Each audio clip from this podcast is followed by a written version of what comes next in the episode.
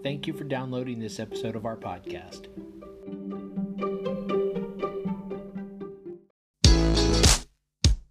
Hi, and welcome to the podcast for Solomon Staircase Masonic Lodge number 357, where we talk about all things related with Freemasonry, including Hermetic teachings, philosophy, reason, spirituality, and much more.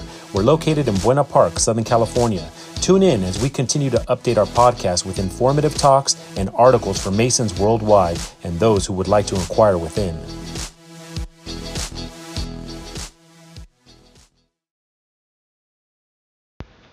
The Seven Wonders of the Masonic World, a tour guide.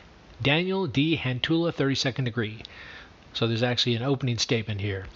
As we go about our daily routines and travels, the curious Freemason encounters stunning Masonic marvels that absolutely take his breath away. Daniel Hantula, 32nd degree, has written a marvelous little book, The Masonic Tour Guide, Volume 1, Wonders and Merriment, that delivers on its promise to be a tour guide for the curious, new, as well as seasoned visiting Mason. The section titled The Seven Wonders of the Masonic World delivers on its promise.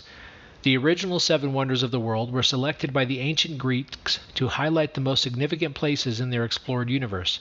Likewise, these wonders of the Masonic world feature the most amazing Masonic structures that have withstood the test of time and serve as illustrious icons of our ancient and honorable fraternity. Written by illustrious Gregory S. Kearse, 33rd degree. The George Washington Masonic National Memorial. If you have one place to begin your Masonic travels, there is no better starting point than this striking monument, which dominates the cityscape of Alexandria, Virginia. Fashioned after one of the original seven wonders of the ancient world, the Lighthouse of Alexandria, Egypt, this incredible structure has become our single beacon of unmitigated Masonic pride and a universal place of assembly even before it was built. The original call for all Grand Masters of the United States to assemble on February 22, 1910, the 178th anniversary of Washington's birth, brought representatives from 26 jurisdictions to architect a suitable memorial to our first president and worthy brother. The results of the National Memorial Association, founded on that day, took 60 years to complete, and the result was good, true, and square. Masonic numerologists will find countless examples of symbolism in every size and proportion, including the fact that floors 3, 5, 7, and 9 are of equal height, and the three sections of the tower have Doric, Ionic, and Corinthian columns stacked in increasing complexity. Just standing outside the 333-foot structure will inspire a sense of pride and awe unlike any other Masonic edifice in the world. Once inside the memorial, visitors will be instantly overwhelmed with the opulence, splendor, and massive scale of the memorial hall that showcases a 17-foot bronze statue of George Washington in full Masonic regalia, just beyond 8 granite Corinthian-style columns. The building has several floors dedicated to appendant bodies of Freemasonry, and depending on the date of your visit, they may be closed for remodeling or repair. However, visitors should seek out the Capitular Masonry Room on the 5th floor to find their local York Rite body in the nationwide collection of chapter pennies, and walk around the outside of the Grand Masonic Hall to find their state's iconic building represented in the Golden Age of Masonic Architecture exhibit. In 2016, the memorial launched the Landmark Century Campaign, the first full-scale restoration of the monument since the building was completed almost 100 years ago. The program seeks to renovate the 5th through 7th floor exteriors, the large murals featuring George Washington painted by brother Alan Cox on display in the Memorial Hall, and add a new direct sidewalk through the plaza, which was in the original architectural plans from the 20s. The goal is to complete all this work by 2023, the centennial anniversary of the memorial's cornerstone, which was laid November 1, 1923. Each year, on or around the fourth Saturday in February, George Washington Masonic National Memorial honors the birthday of Brother Washington with a wreath laying at Mount Vernon, an educational program, and a banquet with entertainment. Many of the events surrounding this celebration are available to the public at no charge, while some are exclusive and open only to contributors who are dubbed members of the George Washington Memorial Society. The Memorial Society is one of several ways that Freemasons and the general public can help support the building and property. The latest program, Friends of the Memorial, has tiered donation levels allowing members to contribute as they are able and receive benefits as their contributions build. For example, a certificate is featured on the silver $100 level, a DVD for gold $250, gift shop discounts for platinum $500 contributors, while New Century $1,000 donors are listed on a bronze plaque at the Memorial Hall. Diamond or $2,500 supporters receive free admission to the memorial for up to 4 people, a print, and a higher discount at the gift shop. The memorial is open 7 days a week from 9 to 5, holidays excepted. The 1-hour guided tour of the memorial is offered 5 times each day, 9:30, 11, 1, and 4, and tours of 10 or more visitors require advance notice. The cost is $15 with a $1 discount available to Masons who carry a dues card from a grand jurisdiction that contributes $1 per member each year to the memorial. And then it gives a list, or a link to the list.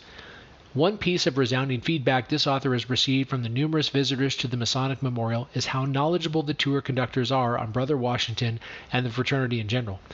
Even the non-Masonic guides paint an excellent picture of our tenets, our history, and our beloved brother. In short, if there is only money in the budget for one Masonic trip in a lifetime, this is absolutely the best U.S.-based destination one can select. The Grand Lodge of Pennsylvania. The Grand Lodge of Pennsylvania is the largest and claims to be the oldest Masonic jurisdiction in the United States. According to the Masonic Service Association, Pennsylvania accounted for 8.76% of all American Freemasons in 2015 and was the only American jurisdiction to have more than 100,000 members that year. A brief history on the jurisdiction. 1731, Provincial Grand Lodge of Pennsylvania was founded. 1817, Library instituted. 1873, Temple built at 1 North Broad Street. 1908, Museum established. The building's museum features more than 30,000 items, including George Washington's Masonic apron, while the library, originally conceived as a gentleman's reading room, contains in excess of 100,000 documents, manuscripts, and volumes. The complete library collection is viewable online, and Freemasons who are members of the Grand Lodge of Pennsylvania can reserve items via the internet. However, the most exquisite jewel in the Grand Lodge of Pennsylvania's crown has to be the temple itself, built in 1873. The building features resplendent rooms based on themes of the ancient architectural world, including Corinthian, Egyptian, Grecian, Ionic, and Moorish designs, while the pendant orders are represented with Italian Renaissance for the Royal Arch Chapter and Gothic for the Knights Templar rooms. Even the main entrance is designed in the style of 11th and 12th century churches and opens to a neoclassical style grand hall decorated with Doric columns and Tennessee marble.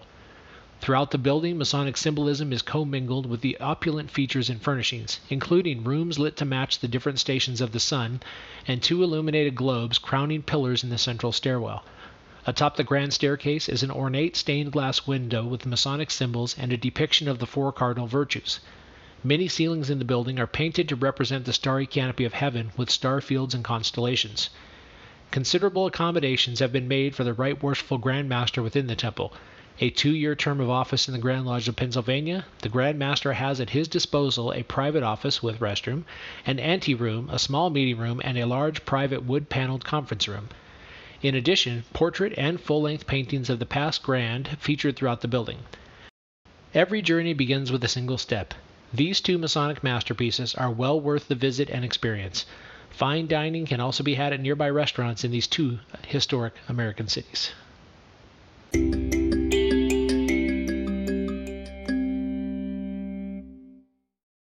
All right, thanks for joining us, and we're going to share what is written as the 7 Wonders of the Masonic World, and this is part of a tour guide by Daniel D. Hantula. So in no particular order, we're going to start with the Masonic, the Grand Lodge of Michigan of Free and Accepted Masons, commonly known as the Grand Lodge of Michigan, in tandem with the Most Worshipful Prince Hall Grand Lodge of Michigan, govern the practice of regular Freemasonry in the state of Michigan. It is uncertain exactly when Freemasonry came to the Great Lakes area. However, it is known that it was first brought to the area by the French at a time when it was Indian territory. The earliest documented lodge west of the Allegheny Mountains was warranted in Detroit on April 27, 1764, by George Harrison, Provincial Grand Master of the Provincial Grand Lodge of New York, with Lieutenant John Christie of the 2nd Battalion, 60th Royal American Foot Regiment as Worshipful Master. By 1772, there were at least 3 lodges functioning at Detroit, Lodge No. 1 and 2 Irish military lodges, numbers 299 and 378, warranted to Masons of the 10th Regiment, then stationed at Detroit. The next 3 lodges warranted for work in Michigan were also started by members of the visiting military. These were Harmony Lodge in Detroit, St. John's Lodge No. 15 on the island of Mackinac, and Zion Lodge No. 10, now No. 1, warranted in 1794 for work in Detroit. When a building calls itself the Masonic, it had better come with some serious credentials to back up the name. And this 12 million cubic foot structure in downtown Detroit does not disappoint in terms of history, character, or Masonic utility. In fact, the very purpose of the facility was to host dozens of Masonic orders simultaneously without any difficulty. This meant constructing 1,037 rooms, including 8 lodge rooms and a massive tower, each featuring a unique design style and a set of fellowcraft, 3, 5, and 7 steps, stairs. A custom 17,500 square foot commandery room features a cushioned floor to ease the strain on officers performing the floor work required by the Templar orders. The exterior of the building features an amazing sculpture of Freemasonry's first 3 Grand Masters, King Solomon, Hiram of Tyre, and Hiram of Iff. Interestingly enough, just below is a sculpture of the building's designer, George Mason, that is his name, and he was a member of the fraternity, holding a scale model of the temple itself in his clutches. The cornerstone was laid on September 18, 1922, using the same trowel that George Washington used to mark the perimeter of Washington, D.C. According to Alex Lundberg and Greg Kowalski in Detroit's Masonic Temple, 2 ballrooms in the basement were completed first so that they could be used to host events to raise funds for the rest of the construction. The first concert in the theater was held on Washington's birthday, February 22, 1926. The building was dedicated on Thanksgiving Day that same year. Reportedly, thousands of Detroit citizens were on hand at each of these monumental events. Nevertheless, the financial picture for the Masonic has not always been positive. In the early days, many sections of the building, including a swimming pool gym and a penthouse theater room, were never completed due to the Great Depression. More recently, the 21st century brought a second round of serious financial strife, with utility bills stacking up and property tax debt that threatened foreclosure. A famous Detroit musician, Jack White of the White Stripes, donated a 6-figure sum to bail out the building. But even with the financial assistance, the future of the building is uncertain, especially daunting as the Masonic nears its centennial birthday due in 2026. The building is currently used in many different ways and open to the public in order to help alleviate the costs with which it is burdened, including concerts, trade shows, and weddings, with in-season Saturday reservations starting at $15,000 a day. For filming and production companies, the temple is one of only 2 State of Michigan certified post-production facilities and the only state-certified qualified film production facility in the city of Detroit. Corporate sponsors host product launches, fundraisers, and seminars for a variety of organizations and businesses. Tours of the Detroit Masonic Temple are available on the first and third Saturdays of the month at 10 a.m. except holidays for $15 per person, with group rates available to Masonic and nonprofit organizations. Tours outside the regular schedule are available with at least 1 week advance notice and only when tour guides are available for $30 a person. Photography classes and tours of no more than 10 per group can be scheduled for $30 per person. All tours must be booked in advance by calling 313-832-7100. And in no particular order, our second stop on the 7 Wonders of the Masonic World is the Iowa Masonic Library and Museum. Again by Daniel D. Hantula, 32nd degree. In 1884, the first Masonic library building anywhere in the world was opened to the public in Cedar Rapids, Iowa. The building was supposed to last 100 years, but nobody predicted the impact the building would have on the collections, which grew so quickly that the building housing them proved too small and crowded.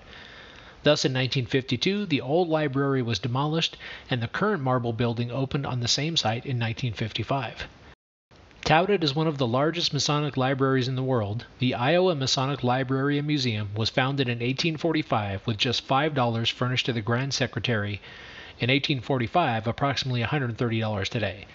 5 Masonic books were purchased that year to form the beginning of a collection that today boasts over 150,000 manuscripts, references, and volumes. The present-day home of this amazing compilation was built in 1955 to serve as the Grand Lodge of Iowa, AF and AM. The Iowa Library is one of the most often used and visited resources by Masonic researchers and scholars in the United States.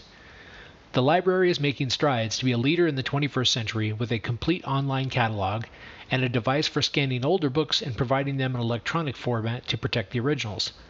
While the titles can be perused, online reservations are not yet available to the public. The Iowa Masonic Library and Museum is open to Freemasons and the general public between 8 to 12 p.m. and 1 to 5 p.m. Monday through Friday, with after-hours appointments available upon request. Guided tours of the collection and exhibits are available at no charge. However, visitors should call ahead 319-365-1438 to schedule an appointment with a tour guide.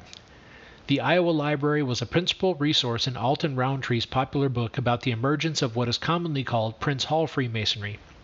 Brother Roundtree, editor of the Prince Hall Masonic Digest and a fellow of the Phylaxis Society, had this to say about the resources of the Iowa Masonic Library, which he calls a research mecca. The Iowa Masonic Library played a major role in writing out of the shadows. Seemingly all needed materials, proceedings, books, periodicals, and collections are in the Iowa Masonic Library. The library collection of proceedings pertaining to Negro or colored Grand Lodges, today's Prince Hall Grand Lodges, and information concerning allied and appendant bodies were imperative in the research effort.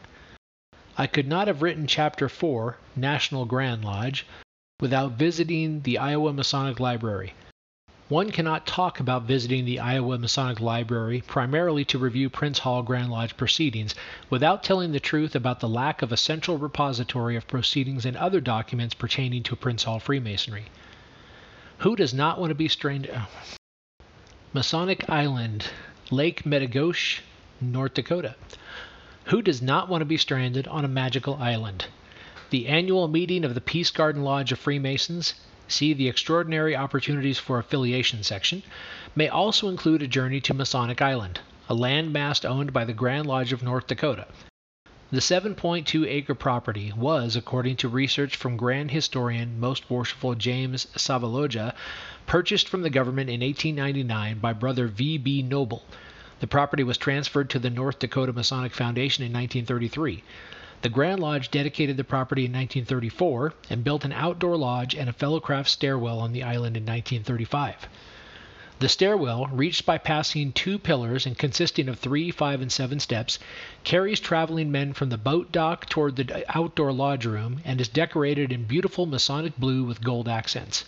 The outdoor lodge features the 3 officer stations, pedestals, and a Masonic altar in the center constructed with mortar and beach stones and trimmed in blue.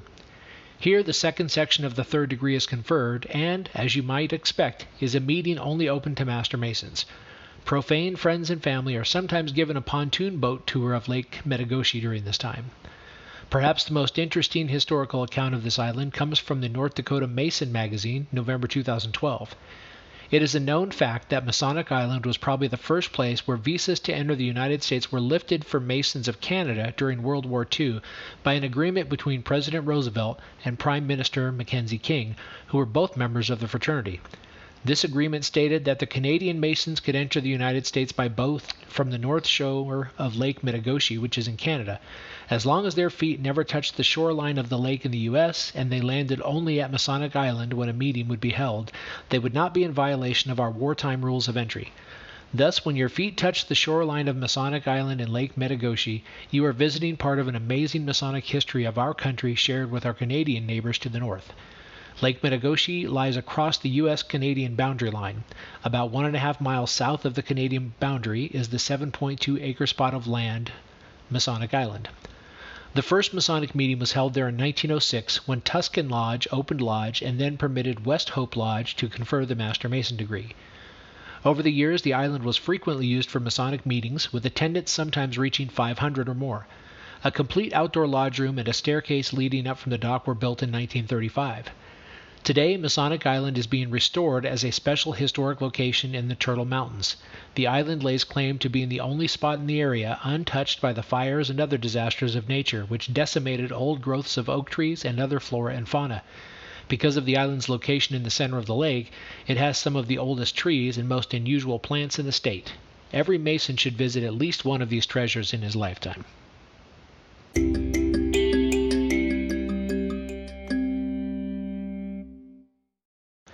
Moving on with the 7 wonders of the Masonic world, the House of the Temple, 1733 16th Street, Northwest, Washington, D.C., 20009-3103. In October 1909, carte blanche was given to James D. Richardson, Grand Commander of the Ancient and Accepted Scottish Rite, Southern Jurisdiction, USA, to do any and all things necessary and proper in connection herewith, including the purchase of the necessary real estate and the erector of a suitable building, furnishing the same, etc. He took this responsibility to heart as he made a proclamation to the members of the Scottish Rite. In the attempt to execute it, I have felt that we were building not for today or the next year or the year after, but most probably for 50 years, and that, as nothing is too good for our counselor for Scottish Rite Masonry, the temple should be built right, so that it could and would be pointed to by our brethren here and elsewhere as the pride of the Mother Council of the Rite and all Scottish Rite Masons in the world. We are building a temple, a permanent home in the great capital of the greatest nation of the earth. I would prefer to be criticized for building a temple considered by some too fine and costly, rather than for a cheap or mediocre building, surrounded as it will be by the beautiful structures of our capital. Better not build at all than only halfway build, while we are engaged in the laudable enterprise. And that is a quote from illustrious James D. Richardson, 33rd degree, Grand Commander, 1901 to 1914. Just as the George Washington National Masonic Memorial was fashioned after one of the seven wonders of the ancient world, the Lighthouse of Alexandria, the House of the Temple took its design from the tomb of Mausolus at Halicarnassus, Turkey. It was designed by 36-year-old John Russell Pope as his first commission in Washington, D.C., Later, he went on to design the National Archives in 1937, National Gallery of Art 1940, and the Thomas Jefferson Memorial 1943. Richardson extended the same power of carte blanche to Pope, telling him to make the new temple as magnificent as art and money can make it. Those words were well heeded. The 130-foot-high structure features a breathtaking Ionic colonnade that supports the stepped pyramid roof. In front sit two impressive limestone sphinxes, carved on-site by sculptor Adolf A. Weinman, famous for designing the Walking Liberty and Winged Mercury coins. And passing the outer gate, visitors will continue to be inundated with opulent interior, even just by entering on French Tavernelle beige marble inlaid with black marble originating from the Greek isle of Tinos. The focal point of the atrium is a massive Pavonazzo marble table imported from Italy, which was inspired by a table found in the ruins of a Pompeian home. The table features four double-headed eagles, the chief symbol of Scottish Rite Masonry, supporting the base of the table with the words Salve Frater, meaning Welcome Brother, carved on the side facing the entrance. Passing the atrium, visitors ascend the grand staircase, which features a hidden passage doorway within it. At the top of the Tyler station with the admonition, Know Thyself, engraved in stone. Although it is protected by large leather-covered wooden doors weighing 300 pounds each, the temple room admits all who knock, and those who enter will instantly find profound peace due to the 8-foot-thick walls that surround the 8-story-tall room. In the center, a massive marble altar holds several philosophical and religious texts and is naturally lit by a 332-ton dome roof, 100 feet above the kneeling pad. According to the A&ASR/GD, only one section of the building has been significantly redesigned since it opened in 1915. The Pillars of Charity alcove recognizes donors who have been especially generous to the fraternity and its charities, and features a stained glass portrayal of the House of the Temple, illuminated by 33 rays of light with a double-headed eagle, the Scottish Rite's 32nd degree symbol, rising above. On either side of the alcove are busts of Albert Pike, Grand Commander of the Supreme Council from 1859 until his death in 1891, and John Henry Cowles, the last Grand Commander to reside inside the House of the Temple during his term. Both are entombed behind their statues, thanks to special acts of Congress passed in 1944 and 1953. Several other truly impressive parts of the building must be seen during a visit, including the Executive Chamber, a 33-seat boardroom for the Supreme Council, which has all the royal fittings of the finest King's Court, the Robert Burns Library, one of the largest collections of the author's works outside of Scotland, the Albert Pike Museum, featuring the personal effects of the Masonic scholar and philosopher, the main library and reading room. According to the A&ASR/SJ, Albert Pike is responsible for creating the first library open to the public in the District of Columbia. They now have more than 250,000 precious books, manuscripts, and other publications. One-hour tours are available at no charge Monday through Thursday throughout the day. Check the website for a current schedule. They recommend a morning tour to avoid larger groups and encourages visitors to bring their cameras. However, commercial photography is not allowed. The building is not air-conditioned in many spaces, so visitors should dress accordingly, including comfortable shoes. Business hours are 7 to 5 Monday through Thursday, and the library is open Monday through Thursday, 8 to 5. 3-day weekend travelers should note that the temple is completely closed on Fridays and federal holidays, including adhering to government inclement weather closings. Moving along to our next Masonic wonder. Many historic and elegant structures in New York City are universally well known, from the Statue of Liberty to the Empire State Building and the restored World Trade Center site. These iconic edifices are admired by hundreds of thousands of visitors to the city yearly. However, unfortunately, sophisticated Masonic structures generally go unnoticed and are not as often visited by tourists as well as New York's homegrown denizens. The Grand Lodge of New York, nestled within the busy and sophisticated streets of elegant midtown Manhattan, is just as beautiful as other iconic structures. The building contains more than a dozen lodge rooms, each featuring its own organ and a set of custom-crafted columns, both designed to match the room they inhabit. In typical Masonic fashion, the lodge rooms are appointed in the ancient Greek architectural styles of Corinthian, Doric, and Ionic, with French Doric and French Ionic accomplices, plus colonial, empire, Gothic, Jacobean, and Renaissance styles rounding out the column themes. The elegant Gothic room is finished in the French style and features a starlight canopy of heaven ceiling and hand-carved gargoyles at the base of the ceiling beams. The chapter room is set in an Egyptian theme that was exclusively researched at the Philadelphia Museum of Art. It features terracotta colors and the four veils of royal archmasonry that run the entire width of the room. Two must-visit rooms on the tour are the Hollander Room, that prominently displays a breathtaking statue of George Washington by artist Brian Baker. The statue differs in subtle but significant ways from the statue in the National Masonic Memorial, and the Grand Lodge Hall. The latter features a Tiffany stained glass ceiling that was duplicated for the ballroom of the Titanic and is lined with more than 50,000 sheets of Dutch metal gold leaf. The 14th floor of the Grand Lodge of New York houses the Chancellor Robert R. Livingston Masonic Library and Museum. The museum houses more than 50,000 Masonic artifacts that span over 3 centuries and maintains over 3 dozen display cases throughout the building. Notable holdings include 2 letters written by George Washington, a desk belonging to Norman Vincent Peale, a Masonic apron and collar worn by Spanish national hero Brother Simon Bolivar, 32nd degree. Bolivar was South America's greatest generals. His victories over the Spanish won independence for Bolivia, Panama, Colombia, Ecuador, Peru, and Venezuela. Recently, the George Washington Masonic National Memorial in Alexandria, Virginia, has begun digitizing the Livingston Library and Museum collection and posting it online. Currently, there are more than 2,000 scans of antique Masonic aprons, patents, lecture slides, historical sketches, bylaws, and more. The library offers an excellent 17-course reading program that focuses on Masonic philosophy and history. The 85-book program allows members of the Grand Lodge of New York to borrow the titles from the library. Additionally, the entire course is listed online for any member of the craft who desires it. Tours are conducted Monday through Saturday between the hours of 10:30 and 2:15. Group tours may be scheduled by special arrangement on Sunday and holidays by calling the Masonic Hall Tours Committee at 212-337-6602. The library and museum is open Mondays, Wednesdays, and Fridays, 8:30 to 4:30, and 12 to 8, Tuesdays and Thursdays.